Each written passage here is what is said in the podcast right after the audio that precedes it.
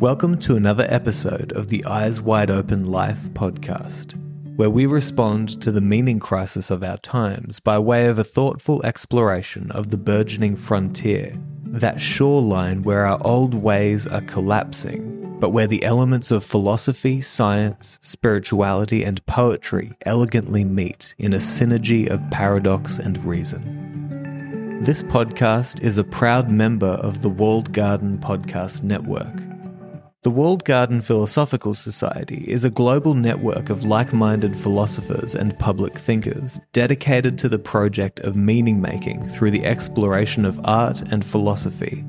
And if you'd like to find out more or to attend any of our upcoming events, you can go to thewalledgarden.com. But for now, here's your host, Rocco Jarman. Welcome to the Eyes Wide Open Life podcast. My name is Rocco. The purpose of the episodes are to provide a distillation on thousands of hours that I do of digesting podcasts, books, and articles, and to provide that distilled understanding to the listeners as a public service of sorts. The subjects range from leadership, philosophy, psychology, behavioral science, and center on the ways in which we can better understand ourselves, our relationships, and the way the world is in the context of a growing crisis of meaning. There is great medicine, I've found, in understanding, understanding with a capital U. The episodes don't aim to tell anyone what to think, only rather perhaps how to think, and the side quest of the podcast is to elegantly merge science and mysticism in ways that do credit to both. Welcome to the Eyes Wide Open Life podcast. This is another reflections episode. And the reflection is taken from a reading out of my new book, Keeper of the Flame A Message from Tomorrow. It is a message to the far left and the far right in America and in the world. These are two opposite ends of two different poles of the same magnet. They're two arms on the same body, two wings on the same bird. And the first is Letters to the Vigilant. Hatred towards an enemy is easy. Being clear on why you hate them is less so. Learning what they truly love and still hating them is impossible. Those who cannot raise their words raise their voices, and those who can do neither raise their fists. War does not ensue from conflict between bad men. War is what happens when good men forget the value of peace. We are so primed in the current political discourse and social discourse, specifically in America, which is playing out online on social media. It's in the interests of social media companies and platforms to regain or retain audience capture, time on the platform. And the surest way to do that is by emotional capture, outrage. And so there are mechanisms which ensure that the plus the so, plus the media, actual news companies are complicit in this quite deliberately because engagement is assured if the person is getting the most outrageous, the most incendiary bits of news. So it's in the interests of media companies to propagate incendiary news, highlights, captions, stories, headlines. And it's in the interests of social media companies to make sure that the right kind of people get drawn into these pots melting pots of furor and agitation. And we get taught to hate them, other, someone else, blame someone else. And we get to focus on their ideologies and the differences between us because we get told it's the differences between us that matter. Hatred towards an enemy is easy. Being clear on why you hate them is less so. It's less, less easy. Learning what they truly love and still hating them is impossible. The thing is, everyone on the one side of an argument, on the other side of an argument, The only way an argument is truly ever won is when people find common ground and shared value, because they obviously cannot share each other's beliefs. And underneath all of this drama, aside from a few bad faith actors and a few hyper agitated people who are getting off on the conflict, aside from those actors, the loudest ones, the noisiest ones, most people, believe it or not, are more calm, more moderate, and more sane. The internet amplifies the ugly, loud voices. It doesn't amplify the moderating voices. It doesn't amplify the moderating sentiment. And when you inspect what people truly want, most people want to pursue their purpose. They want the power to do so. They want the freedom to express their power. And they want a modicum of safety. Now, every time an institution or an ism or an ideology offers you safety, it is offering that in exchange for your freedom. And our political capture on either side is an ideology. And we need to grow out of these binary ideologies if we're ever going to move forward, individually or as a species. Those who cannot raise their words raise their voices, and those who do neither end up raising their fists. It's important to remember that war, whatever kind, emotional, psychological, physical, it doesn't ensue from conflict between bad people. It's what happens when good people forget how valuable peace is and the many gifts that it brings in its hands for them. The second one is on the next page letters to the sensitive. We're all hypersensitive because part of vigilance, part of the tribalism funny bone that we've struck now is the recourse is then to vigilance to make sure you're vigilant about what is going to come and harm you.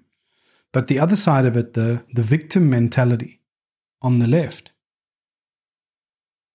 is just as big of a problem. And the question to both sides is where do we get if we silence every voice except the ones that echo the current roar? This is talking to the cancel culture that we have in the world. Where do we get if we silence every voice except the ones that echo the current roar of the mob? How do we do that and not end up taking the very same missteps that those who brought us this way to this bad place made as we try to walk our way out of here to a better place. If you truly want to belong to a better tomorrow, if you truly want to deal with social injustice, what makes you think that screaming and ranting and cancelling is the way to achieve that? What makes you think that limiting somebody else's rights is the way to redress your limitation of rights? If you are feeling compromised and it's hard to belong, or you're empathizing with somebody who has struggled to belong? What makes us believe that compromising somebody else's comfort in the way that they belong, forcing them, policing their language, what they're allowed to think and say, the mistakes that they're allowed to make to get to a better understanding, what makes us think that is the way to redress what happened to us or those we care about? Getting triggered is always your own problem. Getting triggered is always your own problem. Sooner or later, the world or life will throw some shit at you that you cannot cancel. And it's up to each of us to become resilient enough to face the world as it is. And the world is clearly unfair at the moment. The purpose of life is to grow up. Grow up. Grow up out of the all encompassing drama of your life and of the current moment. The purpose of life, this is the purpose of life to grow up and then tackle the unfairness which exists.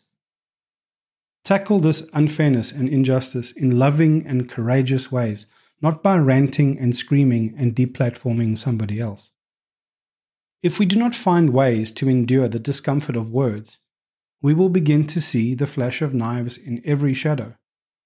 And the real thing is, if you're so afraid of words and language, if you truly fear the violence of words, you can count yourself blessed because it means you have been spared the violence of violence. You know, there is a group of hypersensitive people, either religiously sensitive on the far right or ideologically sensitive on the far left that share the same trait. And the piece that I've written is there is a place in the human heart that is so sensitive it cannot even suffer the affront of consideration. There is a place in the human heart that is so sensitive that it cannot even suffer the affront of consideration. And our moment in history is reduced down to a society caught in the drama of the titillating agitation of that raw nerve. You know, if, if somebody has to open a door for a woman, in one breath it's considered decent, old fashioned values, noble, and in some way this could be construed as demeaning the woman as if she's not capable of opening the door for herself. I know which side of that perspective I stand on, because I would open the door for anyone. But for some people to open the door for them, to show them your old fashioned form of consideration, is an affront. There is a place in the human heart that is so sensitive, agitated to such a state of arousal, because of the unfairness it feels in the world and the powerlessness it feels. there is a place in the human heart that is so sensitive that it cannot even suffer the affront of consideration. And our whole moment in history right now is reduced right down to a society that's caught in the drama of the titillating agitation of that raw nerve. A lot of the actors in this space, Black Lives Matter, hashtag Me Too, various other social justice movements, are more energized by their anger and their self righteousness and their sanctimony than they are animated towards actual positive outcomes. As evidenced by the fact that they can't listen to other people. And their aim is not to try reach other people, their aim is to talk over other people and shut them down. And that cannot be love.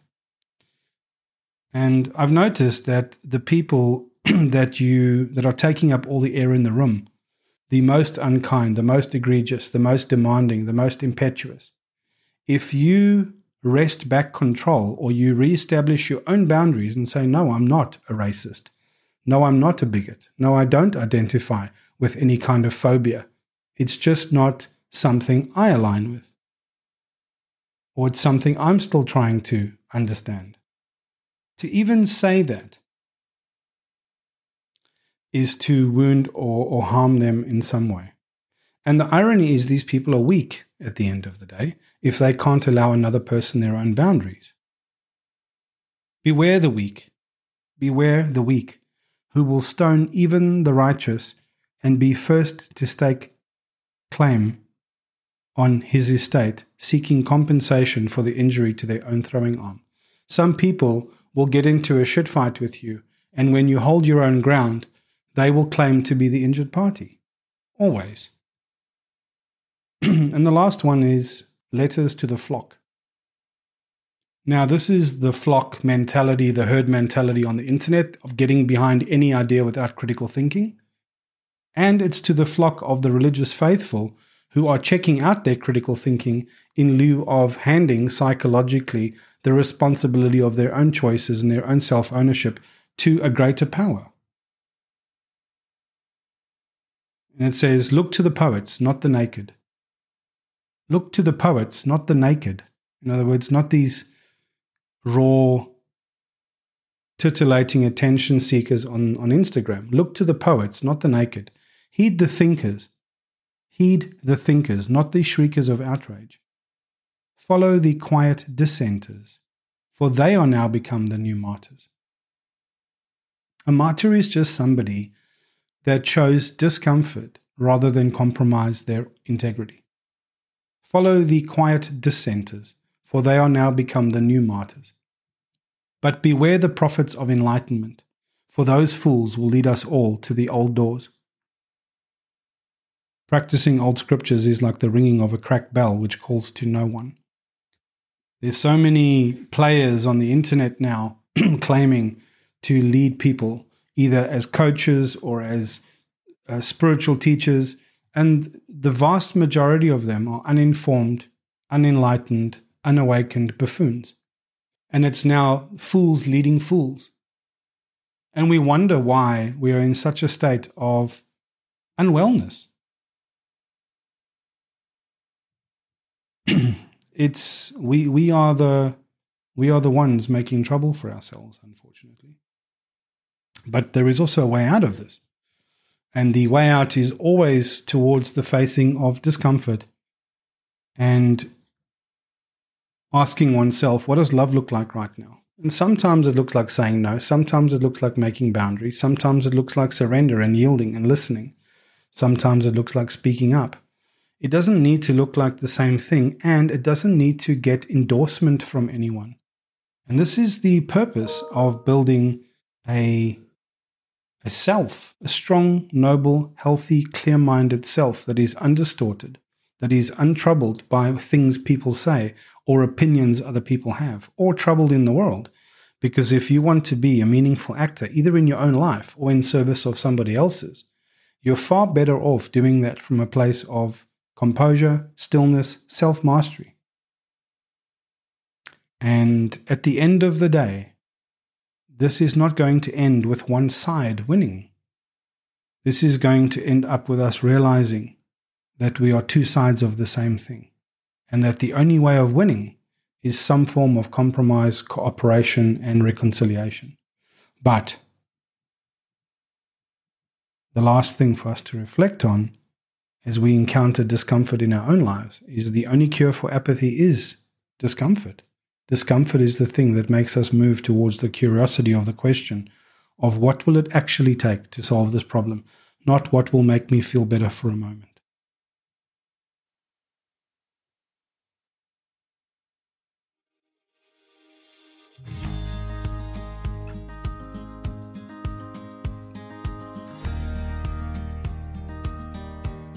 You want to feel better.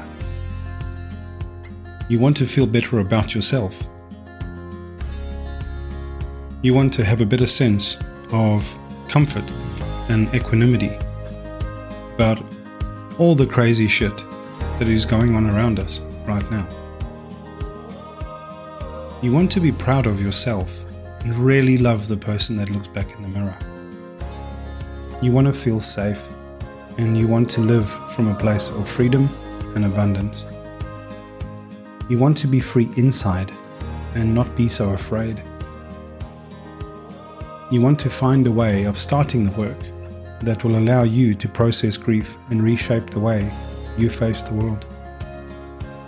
You want to spend less time going over the same habits and patterns which you know are not serving you. You want to connect with and pursue your purpose. You want to have meaningful and rewarding relationships. And you want to find the courage in yourself to draw boundaries in the relationships that are not respectful of your truth. You want to invest in practices and work that are going to lead you somewhere profound and significant. You want motivation, you want certainty, and you want self belief.